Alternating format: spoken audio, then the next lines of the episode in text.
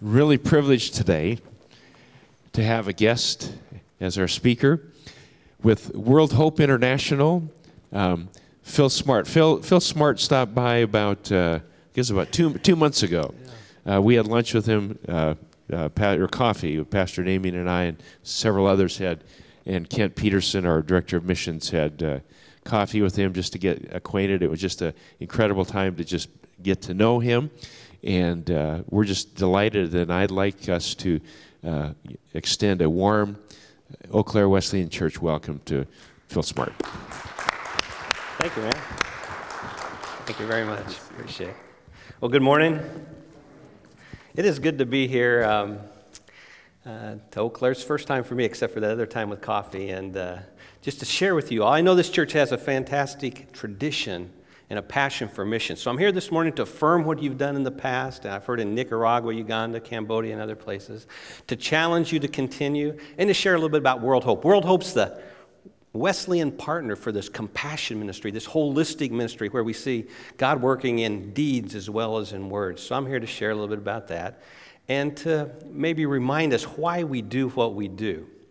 But um, so I am glad to be here. I was a, I've been a pastor in a few churches. I was a missionary in Brazil for 10 years. I worked in international business for a few years as well. So I have a little bit of background. But through all of that, the thread for me has been to share God's love with those maybe that are least, least uh, fortunate and more in need. So that's what we're going to do this morning. You know, it became real clear to me why I represent World Hope. And I've been with them now just for two years.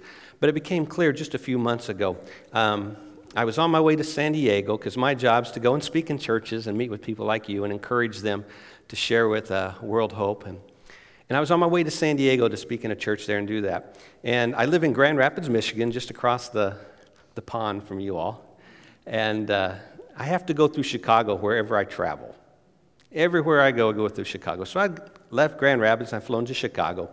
And I was there getting ready to board the plane for San Diego. And if you travel a lot, you know what they do before anyone gets on the plane, they first say anybody with children, right, disabled, or if you're a military veteran, or if you have your uniform on. And I think that's great. My, own, my oldest son's in the Air Force, and so I support the military 100%. I think that's a great thing. Well, two soldiers in uniform were there, and they got on first. And uh, that was fine, and I followed later and, and sat just a couple rows behind them on the plane. But I noticed something different. All the way to San Diego, it seemed like they were getting more attention than normal. The, the pilot came out of the cockpit and talked to them a while and shook their hands, and uh, the flight attendants were giving them extra drinks and foods and things. And I thought that was a little odd because I hadn't seen that before. Now, again, that's fine. I want, that's a way we can honor and remember and share in the, the support for our military, but I just thought it was a little odd. Well, we got to San Diego, and we were, we were pulling up to the gate bridge, taxing to the gate. And the pilot stopped just short of the bridge. And he came on the intercom and says, Ladies and gentlemen, please remain seated because we want to honor a fallen hero. And they opened up the door and let the stairs actually down to the tarmac. And we looked out the window, and there was a hearse and about 20 soldiers at attention there. And later we found out that these were part of the family of the man who had died in service. And so the plane, you know, we clapped, and there were some, some tears and things. And they got out and walked down the stairs. And then they brought the stairs back up and we taxied the last few feet to the, to the gateway and we got off. Well, I was on my way to get my baggage and I was just reflecting about this experience. I was saying that was, that was nice. That's something we should have done. You know, he was honored, he was revered, he was remembered, he was seen for his sacrifice. And then I, as I continued walking, I started thinking, well, why was I in San Diego? And I was here to represent these kids who are hungry, who are dying, who aren't remembered, who are forgotten who are kind of invisible. And so that's why I'm here today to remind us of these people who maybe we don't see, we don't honor, we don't think of. Um, so we're going to look this morning a little bit about the signs in the Bible that remind us why we do what we do. And sometimes they're subtle signs. Now, I'm, I've been around a few years, and so I remember growing up, the time I grew up, there was a song that was kind of popular. It went, Signs, signs, everywhere are signs, blocking out the scenery, breaking my mind. Do this, don't do that, can't you see the signs? Any of you remember that? Yeah, okay, there's a few ex hippies out there then. Okay, so, well, in that time, signs were kind of perceived as a, authoritarian and we didn't like them. But in reality, signs can give us direction. They can tell us what's truth. You know, Webster says signs, uh, he says signs are something that shows us what is true. They give signs. So we're going to look at a few of these kind of subtle signs in the Bible that can direct us and remind us why we as a church do what we do when we look at missions and things like that. Um, so to get us in that uh, framework a little bit and mindset, take a look at, uh, oh, by the way, before I go on, I do want to thank Kent and uh, and Hannah for their hospitality. I got to stay with them last night, and they were wonderful and very hospitable. So thank you guys very much for that. So let's take a few uh, look here at some of these signs and see if we can see some symbols or some subtle reasons why. You're all familiar with FedEx, right?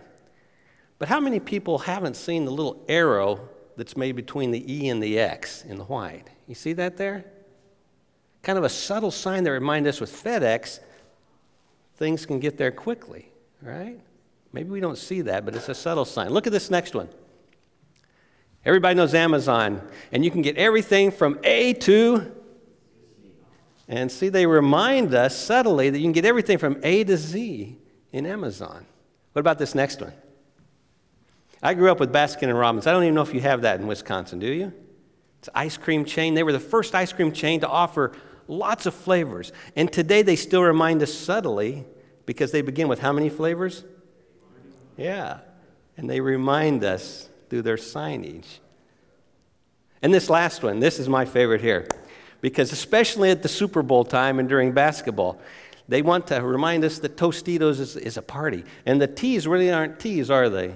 They're two little men holding a chip, dipping it into salsa, the top of the eye, kind of reminding us that if we buy Tostitos, it's going to be a party, it's going to be a fiesta. So, those are just kind of some subtle signs we see daily. There's also signs in the Bible, and so we're going to take a kind of look at those. Uh, signs that tell us why we should care about those people over there, why we should care about and approach those that are in poverty, living in different countries with different languages, different cultures, those who are hurting, ridden with disease, those who are hungry, those who are marginalized, those who the, God calls that the kingdom of heaven is theirs and we're to be bring the kingdom of heaven to them. This holistic, this compassionate type of servanthood, the aspects that we see in the Bible. So let me throw just three quick ideas out there. The first one is found when God calls Abraham to be the father of this nation. And probably people that come to the first service, you, you all are, you know your Bible, you know your Bible studies, uh, stories. When God called Abraham to be the father of this nation, create a, a people that would represent him, he said, I will make you the father of a nation, and your descendants will be as numerous as what? Sands of the seashores and the stars in the skies. But if you go on along in that chapter in Genesis, it's Genesis 26 and 12, or Genesis 12 first, he says, I'm doing this so that you will be a blessing to all the nations and that all the nations will be blessed through you. So he's telling Abraham, I'm creating you, I'm making this group of people to represent me so that, not that so you'll just be like loving on yourselves and be like insular, but so that you'll be a blessing to all the nations. And then he makes that same promise. He re- repeats it to Isaac, then he repeats it to Jacob. And all through the Old Testament, we see God sharing that I've created this body of people to be a blessing to the nations. But then you might say, well, that's the Old Testament. We're New Testament folk here. So what does he say? God says in Acts 3 and in Galatians 3 18 that now we, you and I, after Jesus, we are heirs to Abraham's promises, and we are to be a blessing to the nations. So I think a first sign we see throughout the Bible is that we are supposed to be this blessing, that the nations should be blessed through us. So that kind of helps us and reminds us that we're to be concerned about people that are hurting people around the world. Secondly, there's signs that point that we to be countercultural. And I think this isn't necessarily the idea of countercultural we think of today. But in the Bible times, people were tribal. And that means they believed in their family, their tribe, and that was it. Everybody else was an enemy. You didn't look beyond your tribe. But all through the Bible, again, we see God interjecting, interjecting stories or instructions that force them to go beyond their tribe. We're supposed to think beyond those that we love and we hold dear. We're supposed to go over to those hurting children wherever they are. Think of Jonah, think of Rahab, think of Rahab the pro- or um, Ruth, a foreigner. We see God using these examples in the Bible. And in the New Testament, who do we see Jesus talking to and relating to? People outside his tribe, such as Samaritans, the lepers. Uh, he went across the lake to go to those Gentiles. Then he gives instructions after his death and resurrection for Philip to witness to an Ethiopian eunuch, a person from a different country, different color, different ethnicity, different language. And he was a eunuch. He couldn't even worship in the synagogue. But they still didn't get it. They kind of still wanted to stay in their tribes, so God had to give Peter a vision on the rooftop. Do you remember that story? And he was instructed to go witness to a Cornelius, who was a foreigner. And so we have these pictures again, a second subtle sign in the Bible that we're supposed to be concerned about those people outside of our group. And lastly, we have Jesus' own words. And we find those, the first one in Luke 4.18. I want to read this because this was when, you know, we just got through this political season where people talked about their platforms. And usually when there's a politician and he begins his, uh, his run for office, he shares his platform, what he stands for, what he believes in. And Luke 4.18, this is kind of the first time we see Jesus actually come forward and say what he's here for. He goes to the synagogue, and it's recorded in Luke 4, verses 18. And he stands up and says, The Spirit of the Lord is on me because he has anointed me to proclaim good news to the poor. He has sent me to proclaim freedom for the prisoners and recovery of sight for the blind, to set the oppressed free, and to proclaim the year of the Lord's favor.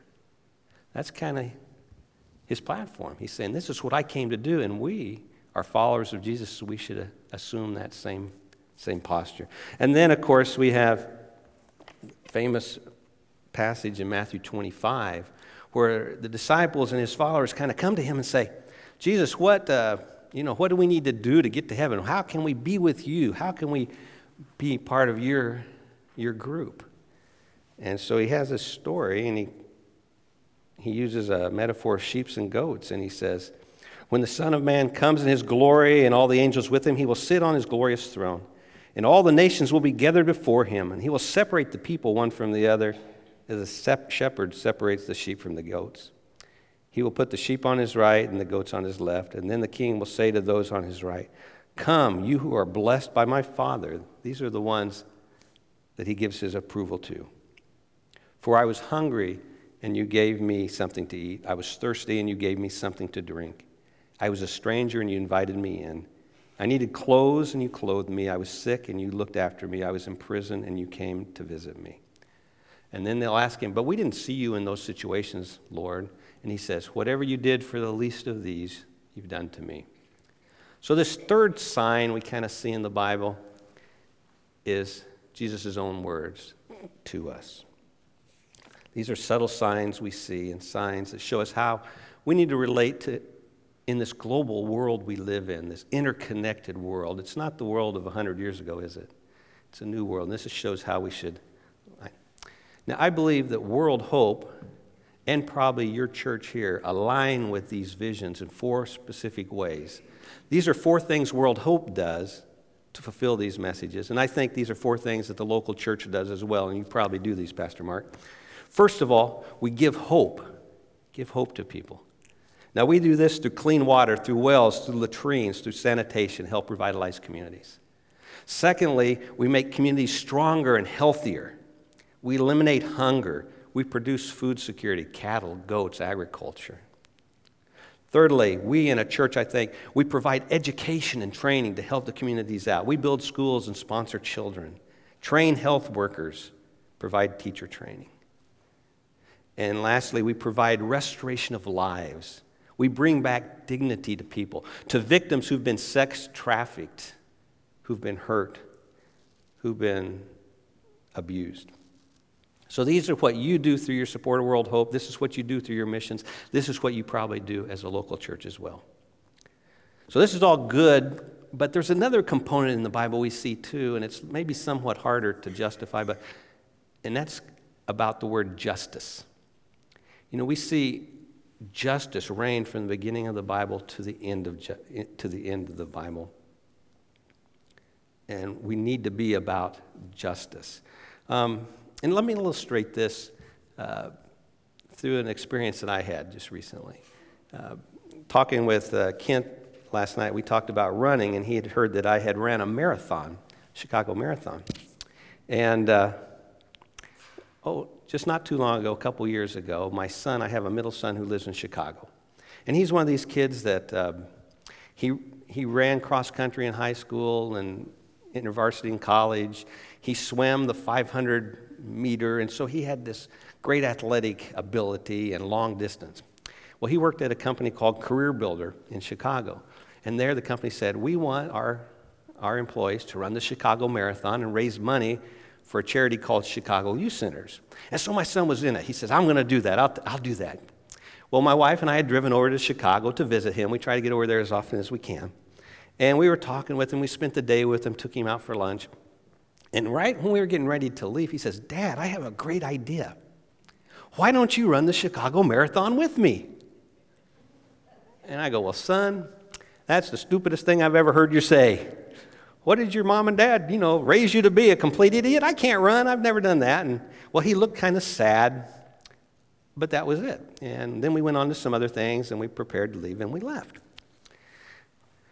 You know, I'm 57, or I was at that time, and I'd never run. I was a musician, and so it was just a stupid idea. Well, we got in the car and we were driving back three and a half hours to Grand Rapids. And during that drive, God began to speak to me, like He does to a lot of us men, through our wives. So after about an hour on the road, my wife says, You know, Phil, that was kind of mean what you said to, your, to our son. And, and I go, Well, no, there's no way I could do that. That was a stupid idea. And she says, Well, you know, Phil, you've been saying lately you really want to get in shape. This would be a great opportunity. Hmm. About a half an hour later down the road, my wife says, You know, Phil, you've been saying you want to spend more time with your son in Chicago. This would be a great opportunity. You go, Hmm. About another half an hour down the road, she says, You know, Phil, you've been talking about you want to help support another charity in addition to what you're doing at the church. This would be a great opportunity. so I said, Okay, Lord, you got me. So I got home and I said, Okay, what do I do here? And I didn't know what I was doing, but I thought I better start running. So every night I'd, after work, I'd come home and I'd just start running a little bit more, a little bit more. And it hurt and I was tired and out of shape and I had no clue what I was doing. But I did that for about a month. And I remember one day I had run eight miles and I came home and I thought I was going to die. I said, Lord, you know, you can just take me now because I can't do this. There's no way I can run this marathon. I'm going to just quit. And this is what I looked like. that was it. Well, then I began thinking, I live in the greatest country in the world. I live in America. I have all the resources I can. So I said, I need to take advantage of the resources. So I began talking to people. I went to the library and checked out books on running. I talked to some coaches. I went to the school and talked to their running course coaches. I got resources. I went to a physical therapist and learned the right exercises I should do. I got a very expensive pair of shoes and a second very, very expensive pair of shoes. I got compression socks and knee braces and crutches to help me walk the way I should walk. I started guzzling ibuprofen every day. I went to the gym and trained on treadmills. I had family support and encouragement. And because of those resources, I was able to finish the Chicago Marathon in under five hours. Show, show what it looks like. Yeah, there we are. But it made me think why should I have all the resources in the world to do something just kind of fun like that at age 57 when there are people around the world that don't even have food on their table, that don't have the resources to go to school or who are abused and victims.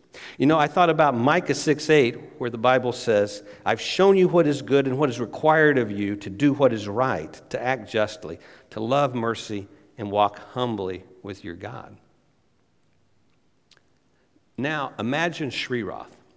She's a 13 year old living in a small village in Cambodia. Her uncle lives next door to her and rapes her her family's embarrassed. They lose face in that culture, and they send her out of the house. With nowhere to go, she goes to Phnom Penh, the capital. There on the streets, there are no YMCAs, there are no shelters, there are no food stamps, there are no food banks, there are no soup kitchens. There are no social nets and social services to rescue her. If she gets sick, she has no access to physical therapists, no doctors, no medication to help her when she needs it. With barely anything to wear, there's no thrift stores available, no clothes banks available, and pretty much no one who cares, and she's hungry. Only brothel workers will take her in, where she has to service up to 12, 14 clients a day. So, where's the justice the Bible speaks of when someone like myself can run a marathon? But a 13 year old girl can't live in a home, experience love, have a full stomach, go to school because of abuse and poverty. Where's God's kingdom we speak of coming to earth? Where's his justice? Well, in this case, there's good news.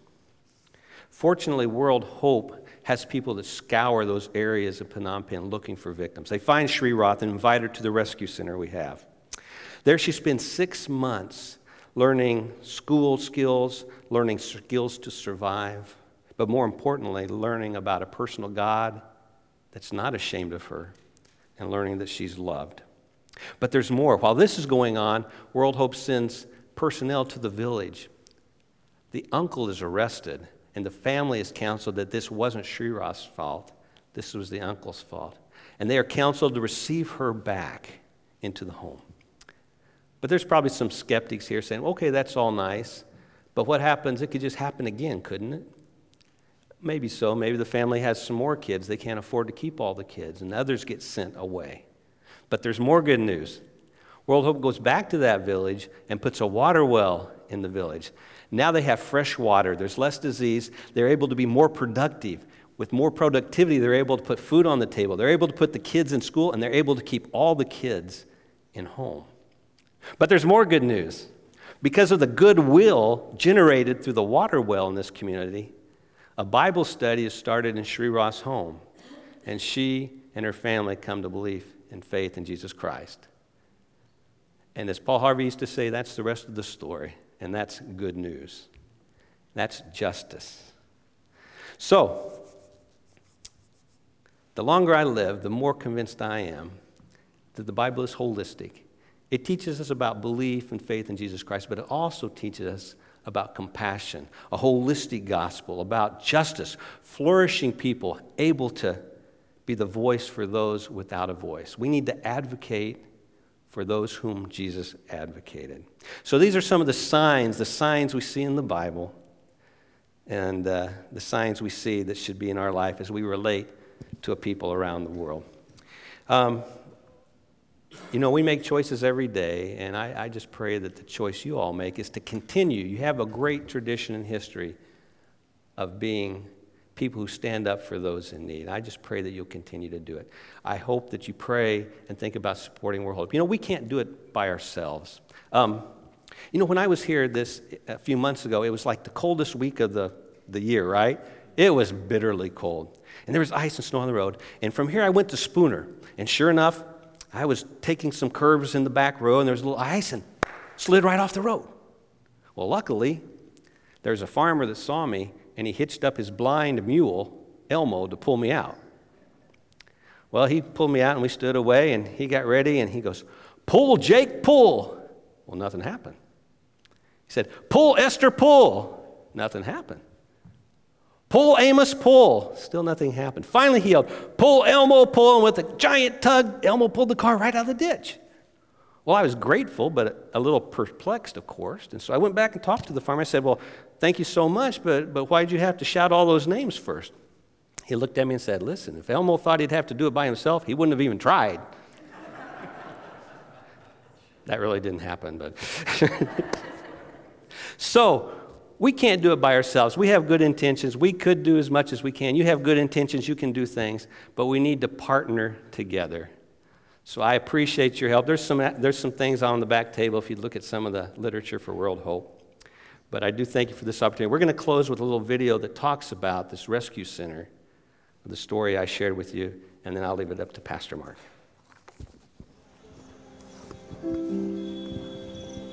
So we began the walk down that dusty road. My heart and mind could not comprehend what my eyes were seeing. There are wooden structures on each side of that road with white plastic chairs on a porch and children sitting in those chairs for sale. So the four of us joined hands on a corner. I had just started World Hope. World Hope consisted of me, a computer, and a desk, and a parsonage bedroom. The other two women and the missionary. So here was this weak group really, three old ladies and a tired old missionary. World Hope International believes that every child deserves a childhood free from sexual exploitation, and that God answers prayers and transforms lives. So we're not surprised that from the prayers of four people on a street corner in Cambodia, a vision took root. A vision that more than a decade later has touched the lives of more than 1,000 sexually trafficked and raped girls and helped them begin their journey towards healing and wholeness. Now a flourishing program, World Hope International's Assessment Center is the first and only center of its kind in Cambodia. The Assessment Center combines two main functions that work cohesively. They are security and assessment. Security ensures that each victim receives protection in a safe and home-like environment. Assessment begins as the social workers and counselors work with victims to evaluate their physical, psychological, and medical needs. Every effort is made to reintegrate victims with their families, or, when this is not suitable, to find the long term care provider that best meets their individual needs. As we celebrate the 10th anniversary of the Assessment Center, we realize that ours is a task that is never finished. There are more girls needing the refuge and healing offered behind our walls. Without an assessment center, the risk for survivors of returning to a community where they will remain vulnerable to being re-victimized is high. What World Hope is able to do is actually understand the needs of each individual and then uh, seek to refer to services that are going to meet that individual's needs. It's a big job and a costly investment, but an investment that yields the priceless gift of lives and hopes restored.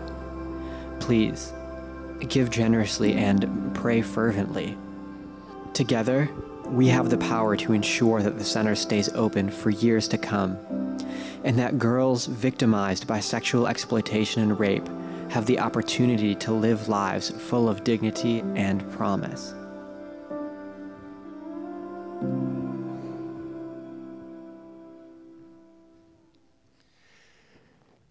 I want to thank Phil for sharing today.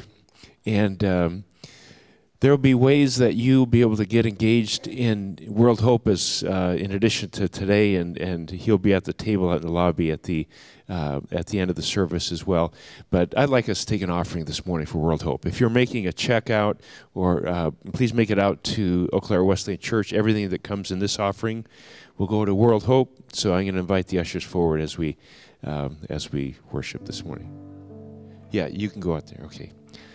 Let's pray. Father, we just thank you for the fact that you have put in place ministries that absolutely make an incredible difference. And we just pray, God, that you will take what we give to you, that you would build and continue to support World Hope in a special way. And we thank you in Jesus' name. Amen.